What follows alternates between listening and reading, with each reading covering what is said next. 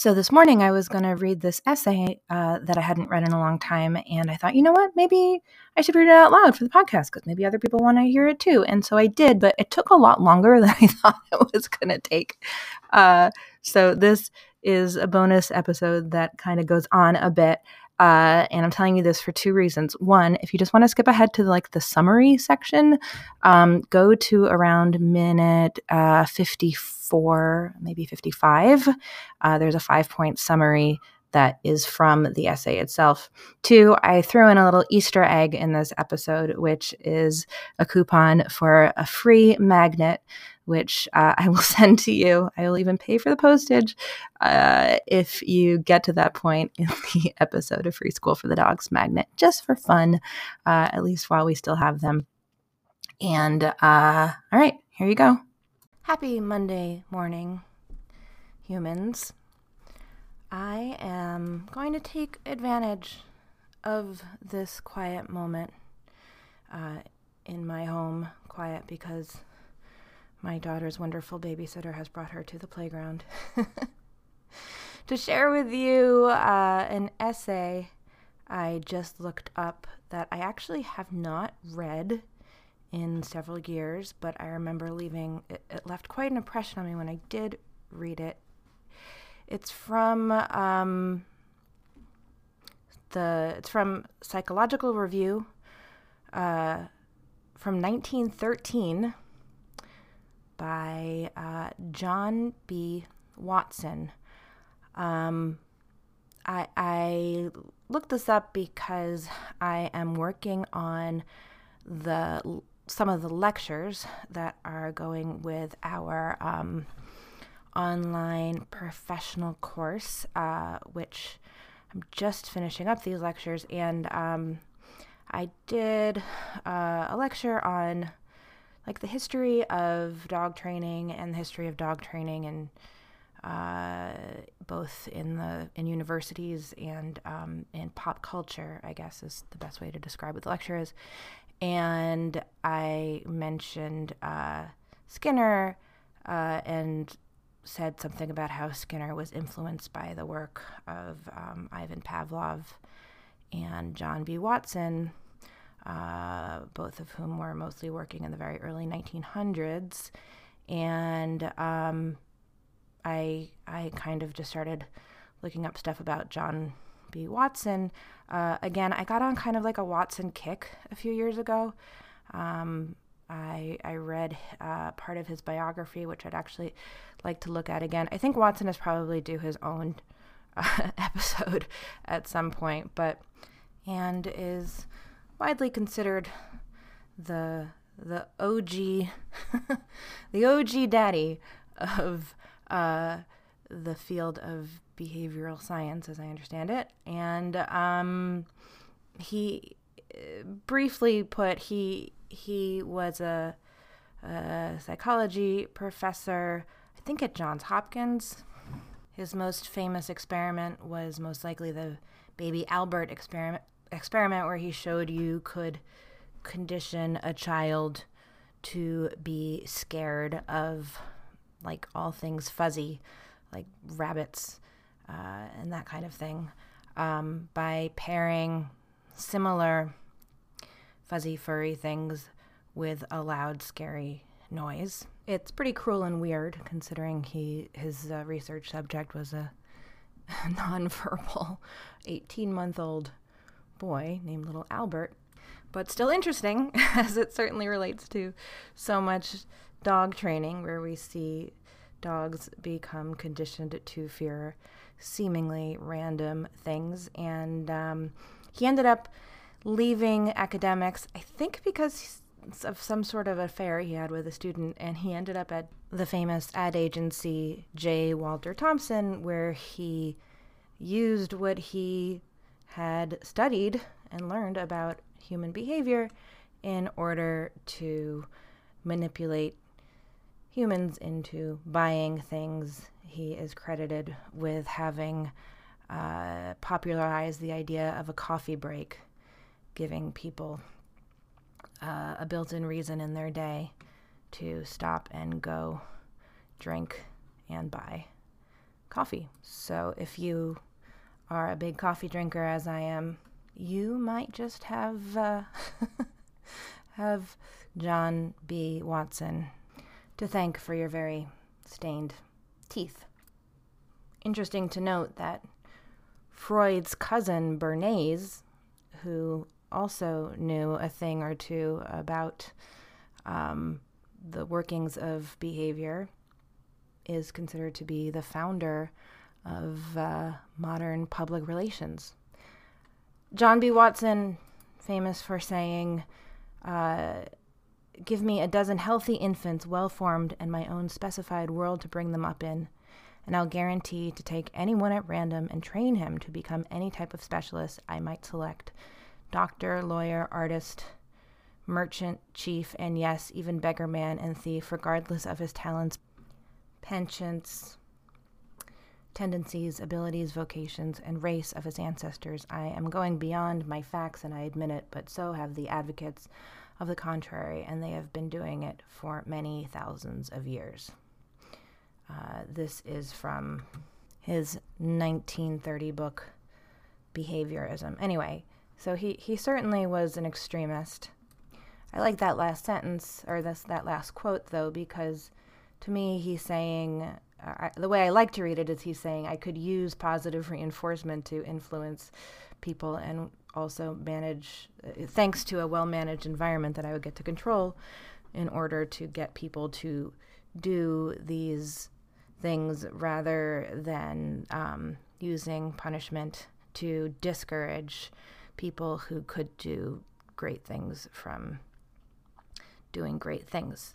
Maybe I'm reading into a little bit because he also does talk about how you could teach someone to be a beggar man and thief. And he doesn't specifically say he would use positive reinforcement. He could certainly use negative reinforcement, but still, it's um, it's saying we can encourage people in certain directions uh, rather than discouraging their um, their talents and assuming they cannot be great.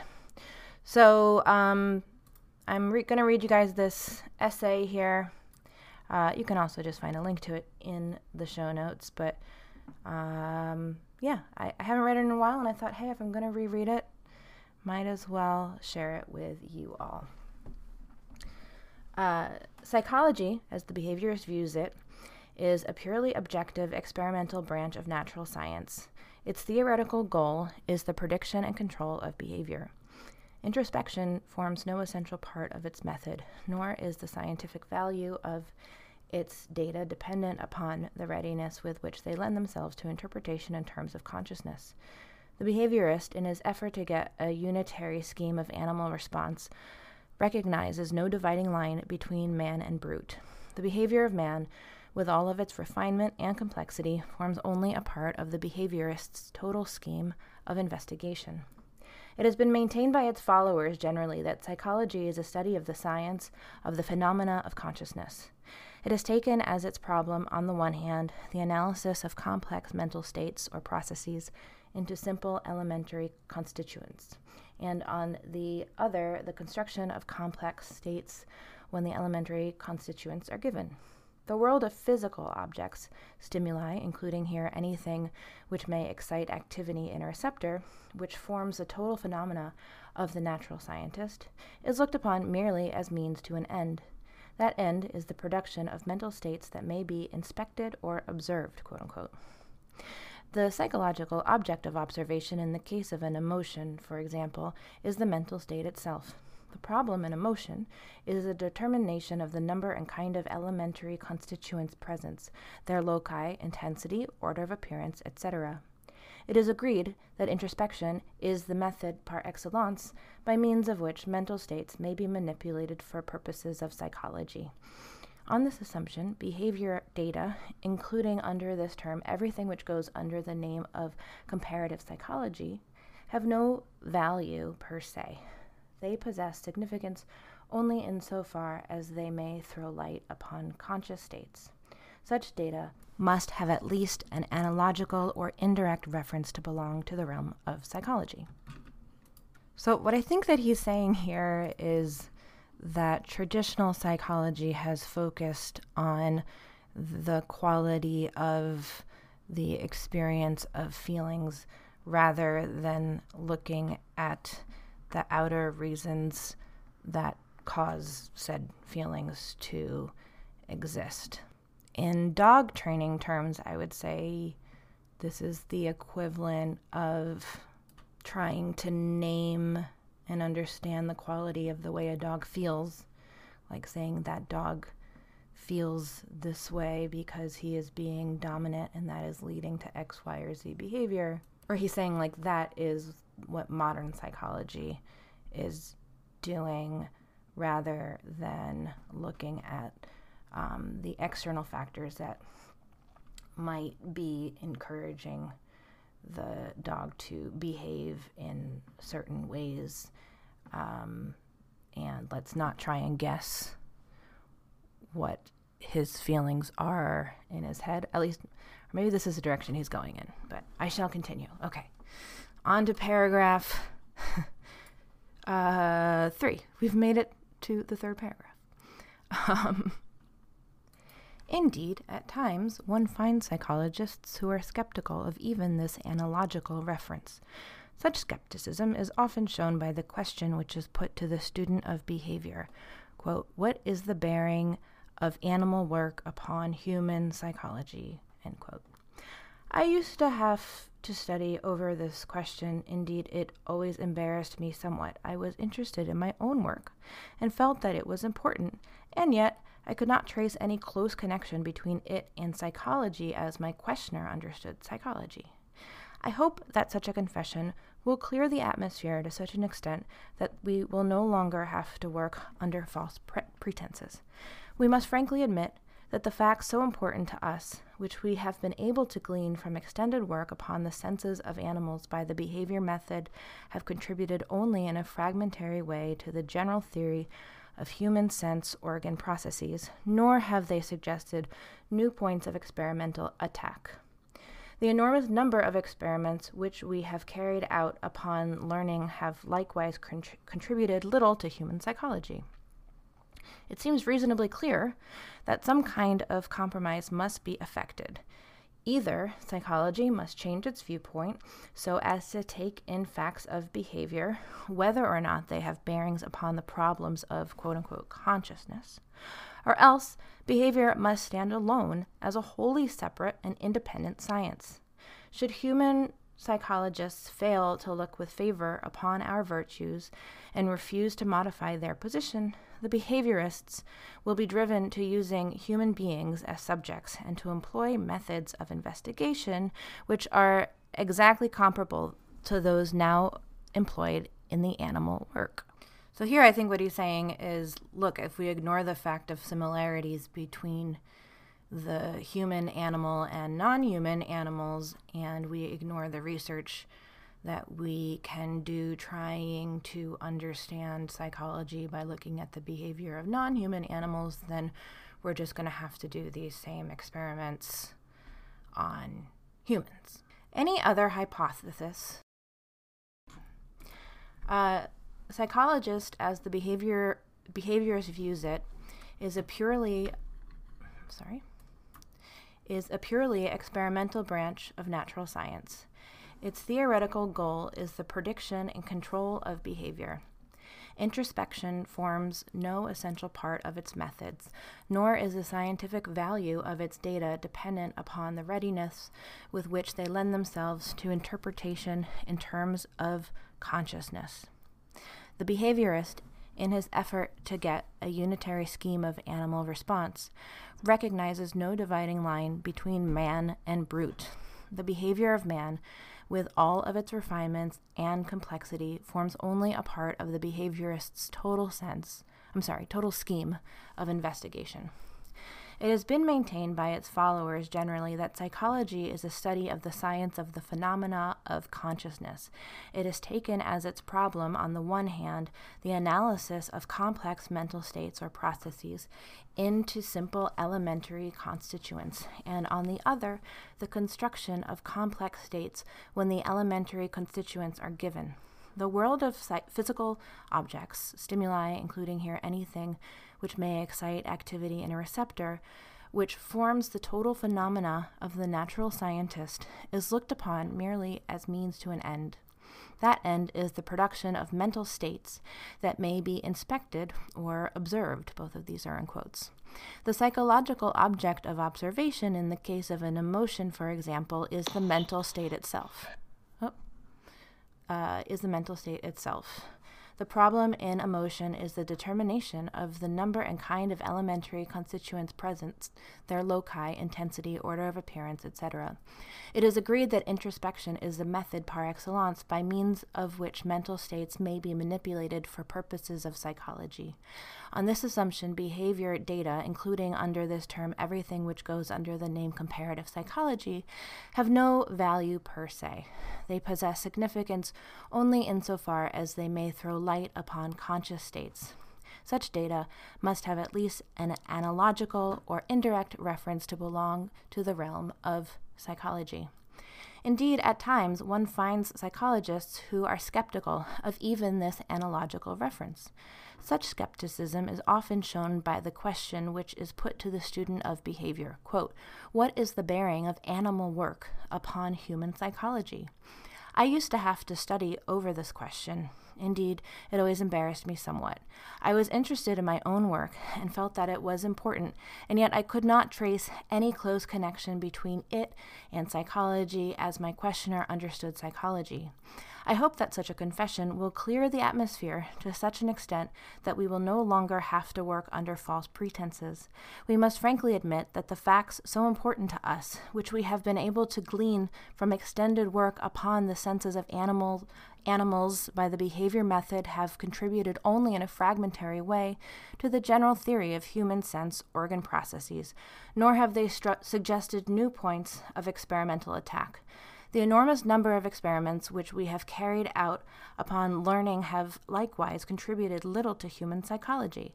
It seems reasonably clear that some kind of compromise must be effected. Either psychology must change its viewpoint uh, so as to take in facts of behavior, whether or not they have bearings upon the problems of consciousness, or else behavior must stand alone as a wholly separate and independent science. Should human psychologists fail to look with favor upon our overtures and refuse to modify their position, the behaviorists will be driven to using human beings as subjects and to employ methods of investigation which are exactly comparable to those now employed in the animal work. And if you're just joining uh, whole and as it relates to human psychology. Oh, am I still here? All right. Um, any other hypothesis than that which admits the independent value of behavior material, regardless of any bearing such material may have upon consciousness, will inevitably force us to the absurd, absurd position of attempting to construct the conscious content of the animal whose behavior we have been studying.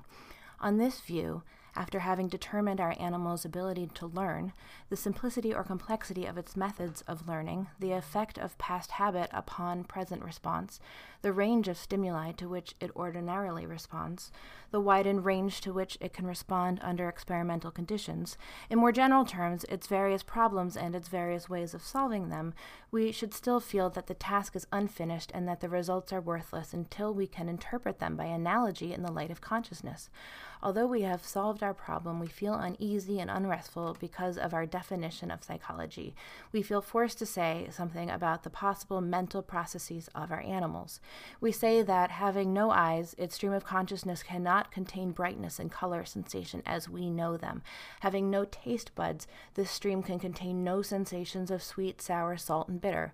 But on the other hand, since it does respond to thermal, tactual, and organic stimuli, its conscious content must be made up largely of these sensations, and we usually uh, we usually add to protect ourselves against the reproach of being anthropomorphic if it has any consciousness. Surely, this doctrine, which calls for an analogical interpretation of all behavior data, may be shown to be false. The position that the standing of an observation upon behavior is determined by its fruitless its fruitlessness in yielding results which are interpretable only in the narrow realm of really human consciousness. The emphasis upon analogy in psychology has led the behaviorist somewhat afield. Not being willing to throw off the yoke of consciousness, he feels impelled to make a place in the scheme of behavior where the rise of consciousness can be determined.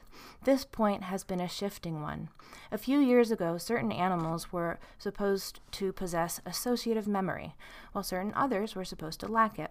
One meets this search for the origin of consciousness under a good many disguises. Some of our texts state that consciousness arises at the moment when reflex and instinctive activities fail properly to conserve the organism. A perfectly adjusted organism would be lacking in consciousness. On the other hand, whenever we find the presence of diffuse activity which results in habit formation, we are justified in assuming consciousness. I must confess that these arguments had weight with me when I began to study behavior. I fear that a good many of us are still viewing behavior problems with somewhat something like this in mind. More than one student behavior has attempted to frame criteria of the psychic, to devise a set of ad- objective, structural, and functional criteria which, when applied in the particular instance, will enable us to decide whether such and such responses are positively conscious, merely indicative of consciousness, or whether they are purely uh, physiological. Such problems as these can no longer satisfy behavior men.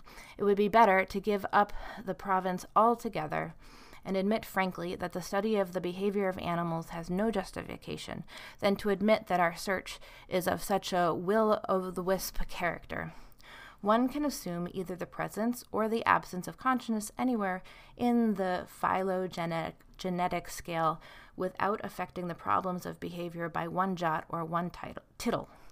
Uh, and without, I like that he uses the word tittle, and without influencing in any way the mode of experimental attack upon them. On the other hand, I cannot for one moment assume that the paramecium responds to light, that the rat learns a problem more quickly by working at the task five times a day than once a day, or that the human child exhibits plateau in his learning curves. These are questions which vitally concern behavior and which must be decided by direct observation under experimental conditions. This attempt to reason by analogy from human consciousness uh, pro- from human conscious processes, sorry, to the conscious processes in animals and vice versa, to make consciousness as the human being knows it the center of reference of all behavior, forces us into a situation similar to that which existed in biology in Darwin's time. The whole Darwinian movement was judged by the bearing it had upon the origin and development of the human race. Expeditions were undertaken to collect material which would establish the position that the rise of the human race was a perfectly natural phenomenon and not an act of special uh, creation. Variations were carefully sought along with the evidence for the heaping up effect and the weeding out effect of selection. For in these and the other Darwinian mechanisms were to be found factors sufficiently complex to account for the origin and race differenti- differentiation of man. The wealth of material collected at this time was considered valuable largely insofar as it tended to develop the concept of evolution in man. It is strange that this situation should have remained the dominant one in biology for so many years. The moment zoology undertook the experimental study of evolution and descent, the situation immediately changed. Man ceased to be the center of reference. I doubt if any experimental biologist today, unless actually engaged in the problem of race differentiation in man, tries to interpret his findings in terms of human evolution, or ever refers to it in his thinking. He gathers his data from the study of many species of plants and animals and tries to work out the laws of inheritance in the particular type upon which he is conducting experiments. Naturally, he follows the progress of the work upon race different, differentiation in man and in the descent of man. But he looks upon these as special topics, equal in importance with his own, yet ones in which his interests will never be vitally engaged. It is not fair to say that all of his work is directed toward human evolution or that it must be interpreted in terms of human evolution. He does not have to dismiss certain of his facts on the inheritance of coat color in mice because, forsooth, they have little bearing upon the differentiation of the uh, genus, genus, genus, I think it's genus, Homo, into separate races, uh, or upon the descent of the genus Homo from some more primitive stock. Still with me here, some of you. in psychology, we are still in that state of development where we feel that we must select our material. We have a general place of discard for processes, which we anathematize so far as their value for psychology is concerned by saying this is a reflex. That is a purely physiological fact which has nothing to do with psychology. We are not interested, as psychologists, in getting all of the processes of adjustment which the uh, processes I'm sorry, processes of adjustment which the animal as a whole employs, and in finding how these various responses are associated and how they fall apart, thus working out a systematic scheme for the prediction and control of response in general. Unless our observed facts are indicative of consciousness, we have no use for them. And unless our apparatus and methods are designed and method are designed to throw such facts into relief, they are thought of in just as disparaging a way. I shall always remember the remark one distinguished psychologist made as he looked over the color apparatus designed for testing the responses of animals to monochromatic light in the attic at Johns Hopkins. It was this, and they call this psychology. I do not wish unduly to criticize psychology. It has failed signally, I believe, during the 50 odd years of its existence as an experimental discipline to make its place in the world as an undisputed natural science. Psychology, as it is generally thought of, has something esoteric has something esoteric in its methods. If you fail to reproduce my findings, it is not due to some fault in your apparatus or in the control of your stimulus, but it is due to the fact that your introspection is untrained. The attack is made upon the observer and not upon the experimental setting. In physics and in chemistry, the attack is made upon experimental conditions. The apparatus was not sensitive enough, impure chemicals were used, etc. In these sciences, a better technique will give re- reproduct- reproducible results. Psychology is otherwise. If you can't observe three to nine states of clearness and attention, your introspection is poor. If, on the other hand, a feeling seems reasonably clear to you, your introspection is again faulty. You are seeing too much. Feelings are never clear. Okay, so this to me is like saying uh, that when um, we are training dogs, uh, so much depends on the observer being right or being wrong. It's so um, it's it's subjective. Um, one person might think one dog is dominant, another might not think the dog is. One person might think the dog is stubborn or aggressive. The other person might think that the dog is perfect because maybe they want the dog to be a guard dog. Who knows? But the point I think that he's making is that it doesn't seem like we're approaching this very scientifically if the best tool we have to describe these things is that of the observer, and two observers may be different. That, that we need more precise instruments for um, dissecting behavior. Continuing. Uh, the time seems to have come when psychology must discard all reference to consciousness, when it need no longer delude itself into thinking that it is making mental states the object of observation.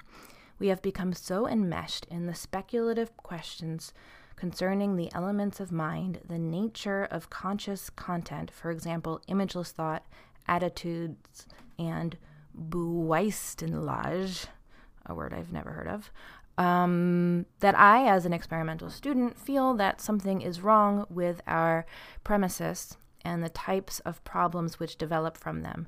There is no longer any guarantee that we all mean the same thing when we use the terms now currently in psychology. Take the case of sensation. A sensation is defined in terms of its attributes. One psychologist will state with readiness that the attributes of a visual sensation are quality, extension, duration, and intensity. Another will add clearness, still another that of order. I doubt if any one psychologist can draw up a set of statements describing what he means by sensation, which will be agreed to by three other psycho- psychologists of different training. Turn for a moment to the question of the number the number of isolable sensations? Is there an extremely large number of color sensations or only four red, green, yellow, and blue? Again, yellow, while psychologically simple, can be obtained by superimposing red and green spectral rays upon the same diffusing surface. If, on the other hand, we say that every just noticeable difference in the spectrum is a simple sensation, and that every just noticeable increase in the white value of a given color gives simple sensations, we are forced to admit that the number is so large and the conditions for obtain- obtaining them so complex that the concept of sensation is unusable, either for those either for the purpose of analysis or that of synthesis. Titch Titchener, who has fought the most vigilant, I'm sorry, the most valiant fight in this country for a psychology based upon introspection, feels that these differences of opinion as to the number of sensations and their attributes, as to whether there are uh, as to whether there are relations in the sense of elements and of on the many others which seem to be fundamental in every attempt to I'm sorry, every attempt at analysis are perfectly natural in the present undeveloped state of psychology. While it is admitted that every growing science is full of unanswered questions, surely only those who are wedded to the system as we now have it, who have fought and suffered for it, can confidently believe that there will ever be any greater uniformity than there is now in the answers we have to such questions. I firmly believe that 200 years from now, unless the introspective method is discarded, psychology will still be divided on the question as to whether auditory sensations have the quality of extension whether intensity is an attribute which can be applied to color, whether there is a difference in texture between image and sensation, and upon many hundreds of others of like character. The condition in regard to other mental processes is just as chaotic. Can image type be experimentally tested and verified? Are recondite thought processes dependent mechanically upon imagery at all? Are psychologists agreed upon what feeling is?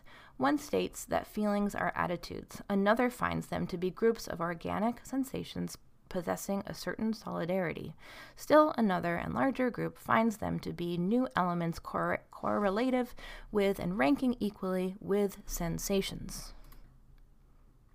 My psychological quarrel is not with the systematic and structural psychologist alone. The last 15 years have seen the growth of what is called functional psychology.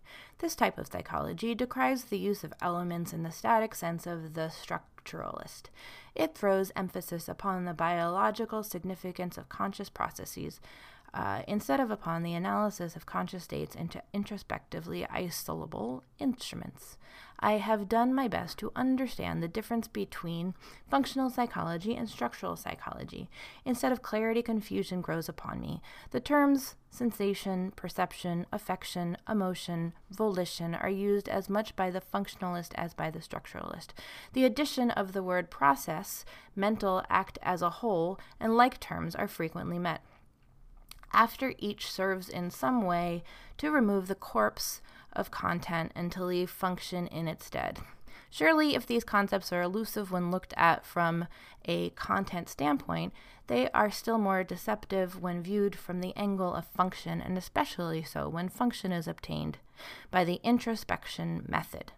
It is rather interesting that no functional psychologist has carefully distinguished between, quote, perception, and this is true of the other psycho- psychological terms as well, as employed by the syst- systematist, and see perceptual process as used in uh, functional psychology. It seems illogical and hardly fair to criticize a psychology which the systematist gives, and then to utilize his terms without carefully showing the changes in meaning which are to be attached to them. I was greatly surprised some time ago when I opened Pillsbury's book and saw psychology defined as the science of behavior. A still more recent text states that psychology is the science of mental behavior. When I saw these promising statements, I thought, now surely we will have text based on different lines. After a few pages, the science of behavior is dropped, and one finds the conventional treatment of sensation perception, imagery, etc., along with certain shifts in emphasis and additional facts which serve to give the author's personal imprint. One of the difficulties in the way of a consistent functional psychology is the parallelistic hypothesis. If the functionalist attempts to express his formulations in terms which make mental states really appear to function, to play some active role in the world of adjustment, he almost inevitably lapses into terms which are connotative of interaction. When taxed with this, he replies that it is more convenient to do so, and that he does it to avoid the circumlocution and clumsiness which are inherent in any uh, thoroughgoing parallelism. As a matter of fact, I believe the functionalist actually thinks in terms of interaction and resorts to parallelism only when forced to give expression to his views. I feel that behaviorism is the only consistent and logical functionalism. In it, one avoids both Scylla—I think that's how you say that word, of parallelism and the charybdis uh, of interaction. Those time honored relics of philosophical speculation need tr- trouble. Uh, need trouble the student of behavior as little as they trouble trouble the student of psychics. I'm sorry, fi- of physics. like the student of physics. Uh, the consideration of the mind body problem affects neither the type of problem selected nor the formulation of the solution of that problem. I can state my position here no better than by saying that I should like to bring my students up in the same ignorance of such hypotheses as one finds among the students of other branches of science. This leads me to the point where I should like to make the argument constructive. I believe we can write a psychology, define it as Pillsbury, and never go back upon our definition, never use the terms consciousness, mental states, mind, content, introspectively verifiable imagery, and the like. I believe that we can do it in a few years without running into the absurd terminology of Beer, Bethe, von Uexküll, Nuel and that of the so called objective schools generally, it can be done in terms of stimulus and response, in terms of habit formation, habit integrations, and the like. Furthermore, I believe that it is really worthwhile to make this attempt now. The psychology which I should attempt to build up would take as a starting point first the observable fact that organisms, man and animal alike, do adjust themselves to their environment by means of hereditary and habit equipment. These adjustments may be very adequate, or they may be so inadequate that the organism that the organism barely maintains its existence. Secondly, that certain stimuli lead the organisms to make the responses. In a system of psychology completely worked out, given the response, the stimuli can be predicted. Given the stimuli, the response could be predicted. Uh, such a set of statements is crass and raw in the extreme, as all such generalizations must be, yet they are hardly more raw and less re- realizable than the ones which appear in the psychology texts of the day. I possibly might illustrate my point better by choosing an everyday problem which anyone is likely to meet in the course of his work. Some time ago, I was called upon to make a study of certain species of birds. Until I went to Tortugas, I had never seen these birds alive. When I reached there, I found the animals doing certain things. Some of the acts seemed to work particularly, sorry, peculiar, peculiarly well in such an environment, while others seemed to be unsuited for their type of life. I first studied the responses of the group as a whole and later those of individuals. In order to understand more thought more thoroughly the relation between what was habit and what was hereditary in these responses, I took the young birds and reared them. In this way, I was able to study the order of appearance of hereditary adjustments and their complexity, and later the beginnings of habit formation. My efforts in determining the stimuli were, which called forth such adjustments were crude indeed.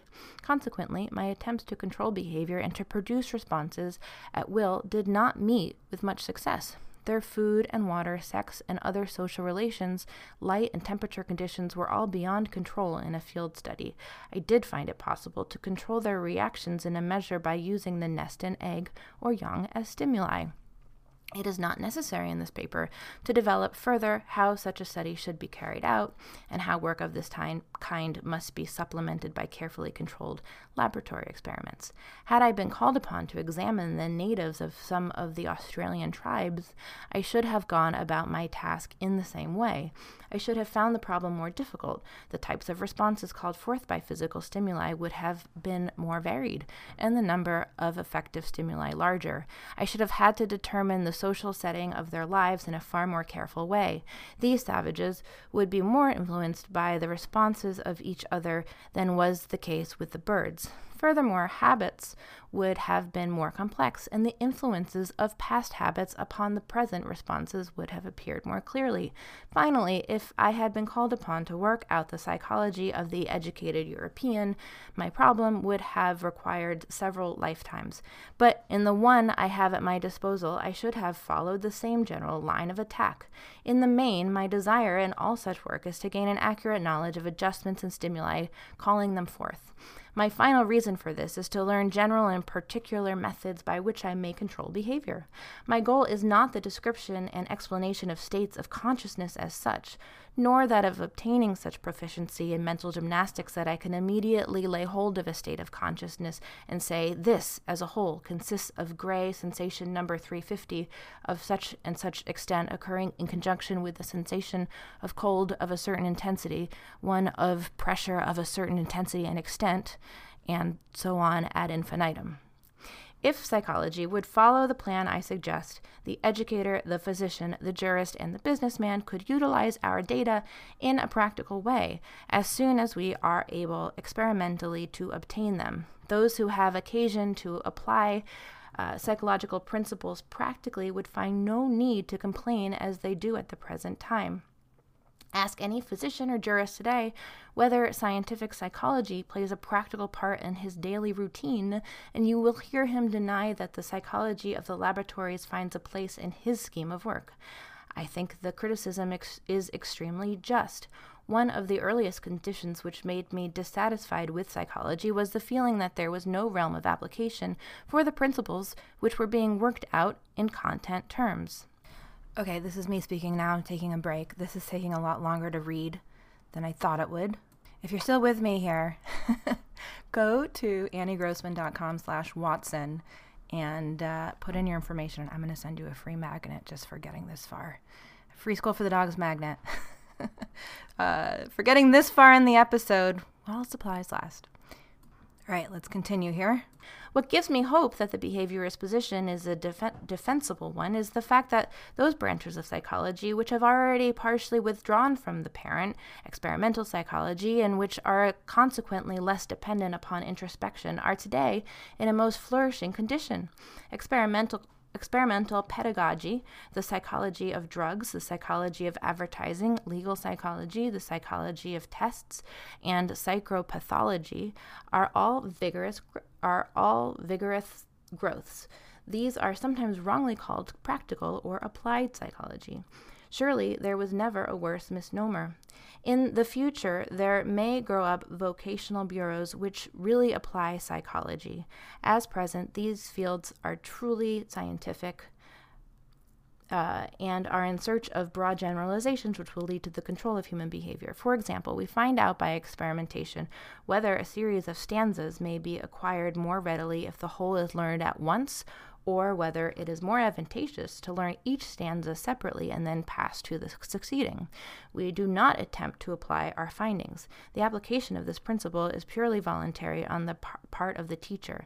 In the psychology of drugs, we may show the effect upon behavior of certain doses of caffeine. We may reach the conclusion that caffeine has a good effect upon the speed and accuracy of work, but these are general principles. We leave it to the individual as uh, we leave it to the individual as to whether the results of our test shall be applied or not. Again, in legal testimony, we test the effects of recency upon the re- re- reliability of a witness's report. We test the accuracy of the report with respect to moving objects, stationary objects, color, etc. It depends upon the judicial mach- machinery of the country to decide whether these facts are ever to be applied.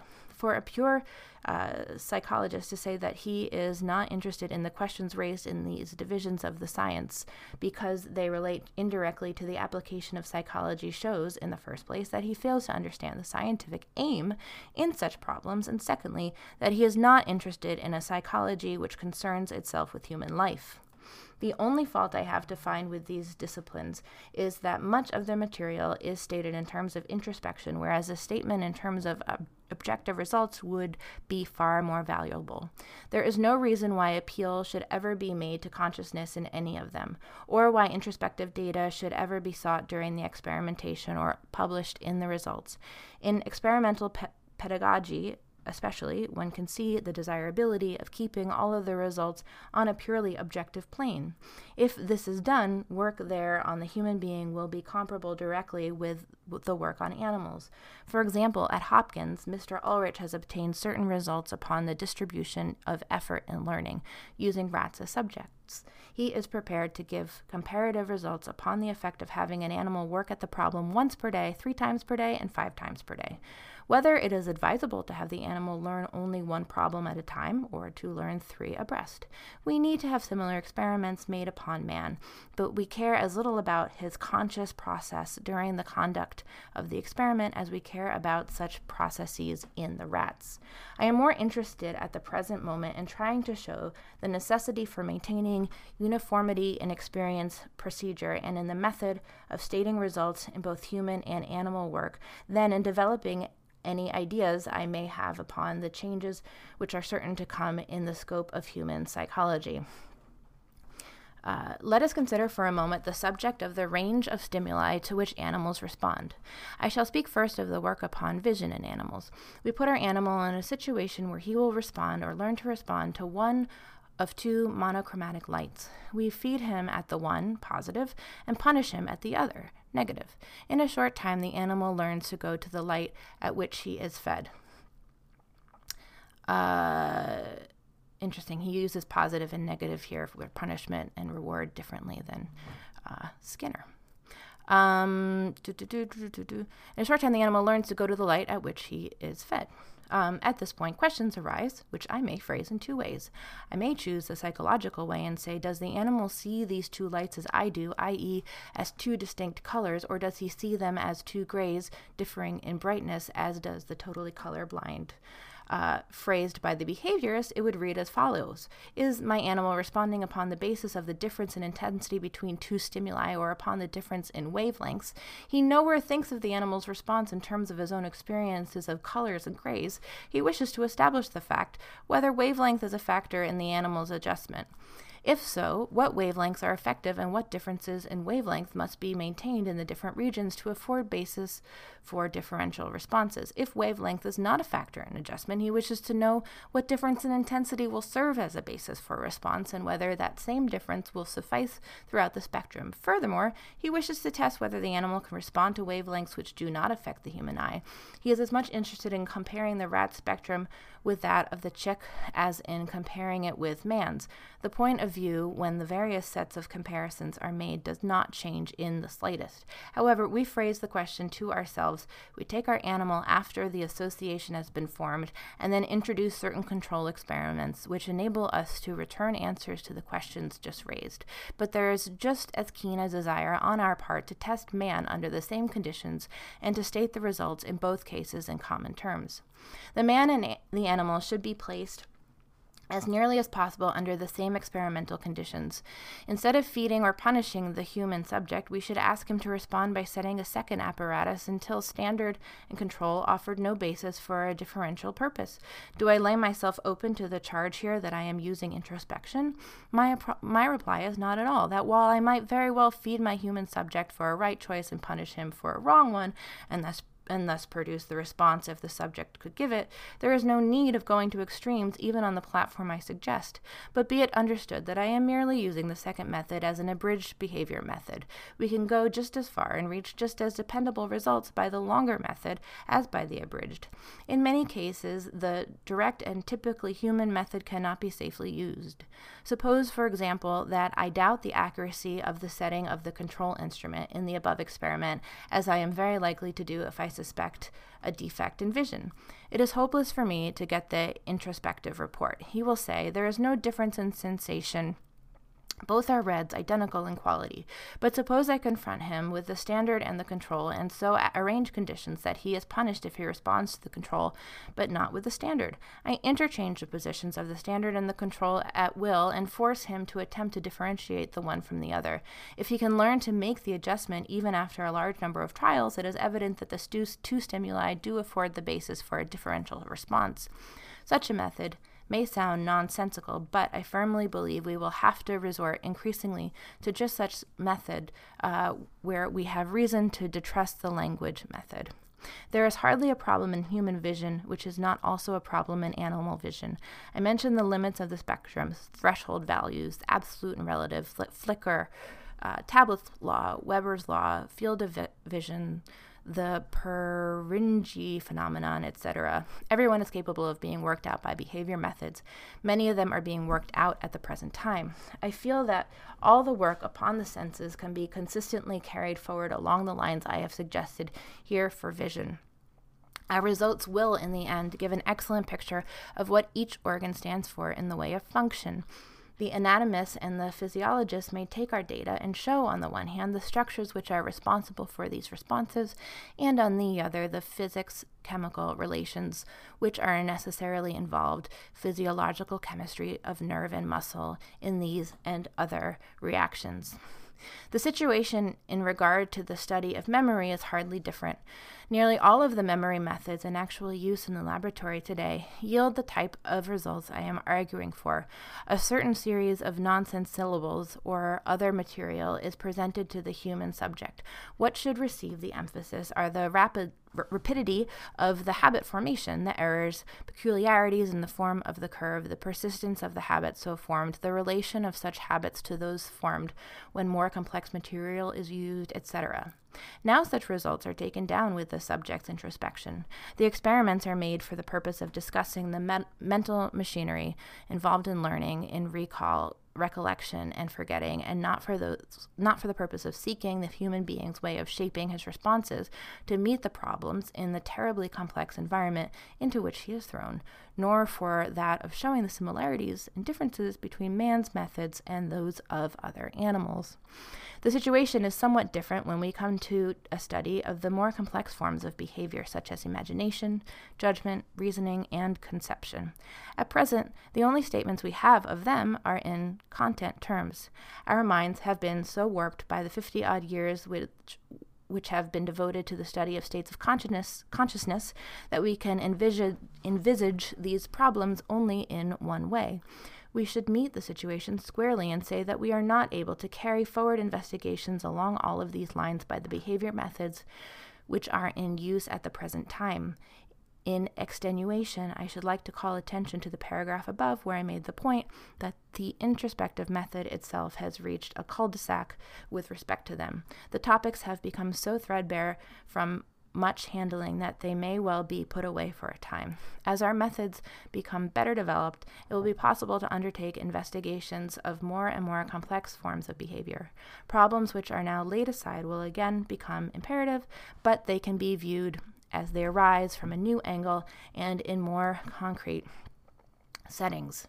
Will there be left over in psychology a world of pure psychics, to use Yerkes' term?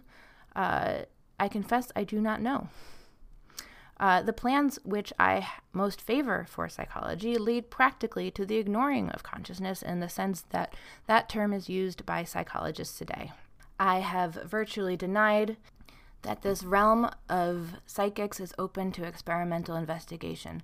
I don't wish to go further into the problem at present because it leads inevitably over into metaphysics. If you will grant the behaviorist the right to use consciousness in the same way that other natural scientists employ it, that is, without making consciousness a special object of observation, you have granted all that my thesis requires. In concluding, I suppose I must confess to a deep bias on these questions. I have devoted nearly 12 years to experimentation on animals. It is natural that such a one should drift into a, theor- into a theoretical position which is in harmony with his experimental work. Possibly I have put up a straw man and have been fighting that. There may be no absolute lack of harmony between the position outlined here and that of functional psychology. I am inclined to think, however, that the two positions cannot be easily harmonized. Certainly, the position I advocate is weak enough at present and can be attacked from many standpoints. Yet, when all this is admitted, I still feel that the considerations which I have urged should have a wide influence upon the type of psychology which is to be developed in the future. What we need to do is to start work upon psychology, making behavior, not consciousness, the objective point of our attack. Certainly, there are enough problems in the control of behavior to keep us all working many lifetimes without ever allowing us time to think of consciousness, consciousness, an sich or actually, I think it would be pronounced Zik. I just looked up the note on this. It says it is an allusion to the German Ding an Sich, uh, which means thing in itself, a phrase used by the German philosopher Immanuel Kant to refer to the things of the world apart from our knowledge of them. Kant argued that we can never know the world directly, never know the Ding an Sich, uh, but only its presentation in consciousness. And then I asked the Google how you say that, and it is Ding am Zik. So there you go. Once launched in the undertaking, we will find ourselves in a short time as far divorced from an introspective psychology as the psychology of the present time is divorced from faculty psychology. We, we did it. We did it, guys. We finished. uh, at the end is a five point summary. 1. Human psychology has failed to make good its claim as a natural science due to a mistaken notion that its fields. I, I can't talk. I'm reading an essay from 1913. due to a mistake. Sorry, that's my daughter calling me. They're back from the park now. Uh, due to a mistaken notion that its fields of facts are conscious phenomena, and that introspection is the only direct method of ascertaining these facts. It has enmeshed itself in a series of speculative questions, which, while fundamental to its present tenets, are not open to experimental treatment. In the pursuit of answers to these questions, it has become further and further divorced from contact with problems which vitally concern human interest. Two, psychology, as the behaviorist views it, is a purely objective, experimental branch of natural science which needs introspection as little as do the sciences of chemistry and physics. It is granted that the behavior of animals can be investigated without appeal to consciousness. Heretofore, the viewpoint has been that such data have value only insofar as they can be interpreted by analogy in terms of consciousness. The position is taken here that the behavior of man and the behavior of animals must be considered on the same plane, as being equally essential to a general understanding of behavior. It can dispense with consciousness in a psychological sense. The separate observation of states of consciousness is, on this assumption, no more a part of the task of the psychologist than of the physicist. We might call this the return to a non reflective and naive use of consciousness. In this sense, consciousness may be said to be the instrument or tool with which all scientists work. Whether or not the tool is properly used at present by scientists is a problem for philosophy and not for psychology. 3. From the viewpoint here suggested, the facts on the behavior of amoeba have value in and for themselves without reference to the behavior of man. In biology, studies on race differentiation and inheritance in amoebae from a separate division of study which must be evaluated in terms of the laws found there. The conclusion so reached may not hold in any other form, regardless of the possible lack of generality. Such studies must be made if evolution as a whole is ever to be regulated and controlled. Similarly, the laws of behavior in amoebae, the range of responses, and the determination of effective stimuli of habit formation, persistency of habits, interface, and reinforcement of habits, uh, inter, sorry, interference and reinforcement of habits must be determined and evaluated in and for themselves regardless of their generality or of their bearing upon such laws and other forms, if the phenomena of behavior are ever to be brought within the sphere of scientific control.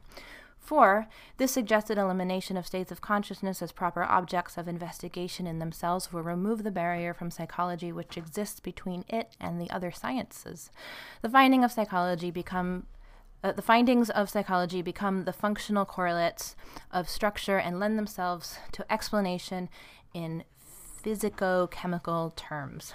Five, and lastly, Uh, psychology as behavior will, after all, have to neglect but few of the really essential problems with which psychology as an introspective science now concerns itself.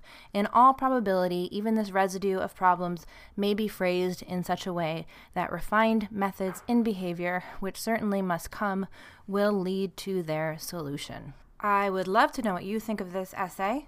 If you uh, see anything here that relates to what you think or what you thought about dog training. I'll post a link to it in the show notes, but also in our new community app. You can get there by looking up School for the Dogs community in the App Store or go to schoolforthedogs.com slash community. I'm going to post it there as well. And um, yeah, really interested in anyone's thoughts. Thanks for listening to this whole long thing. I'm off now to go take a coffee break.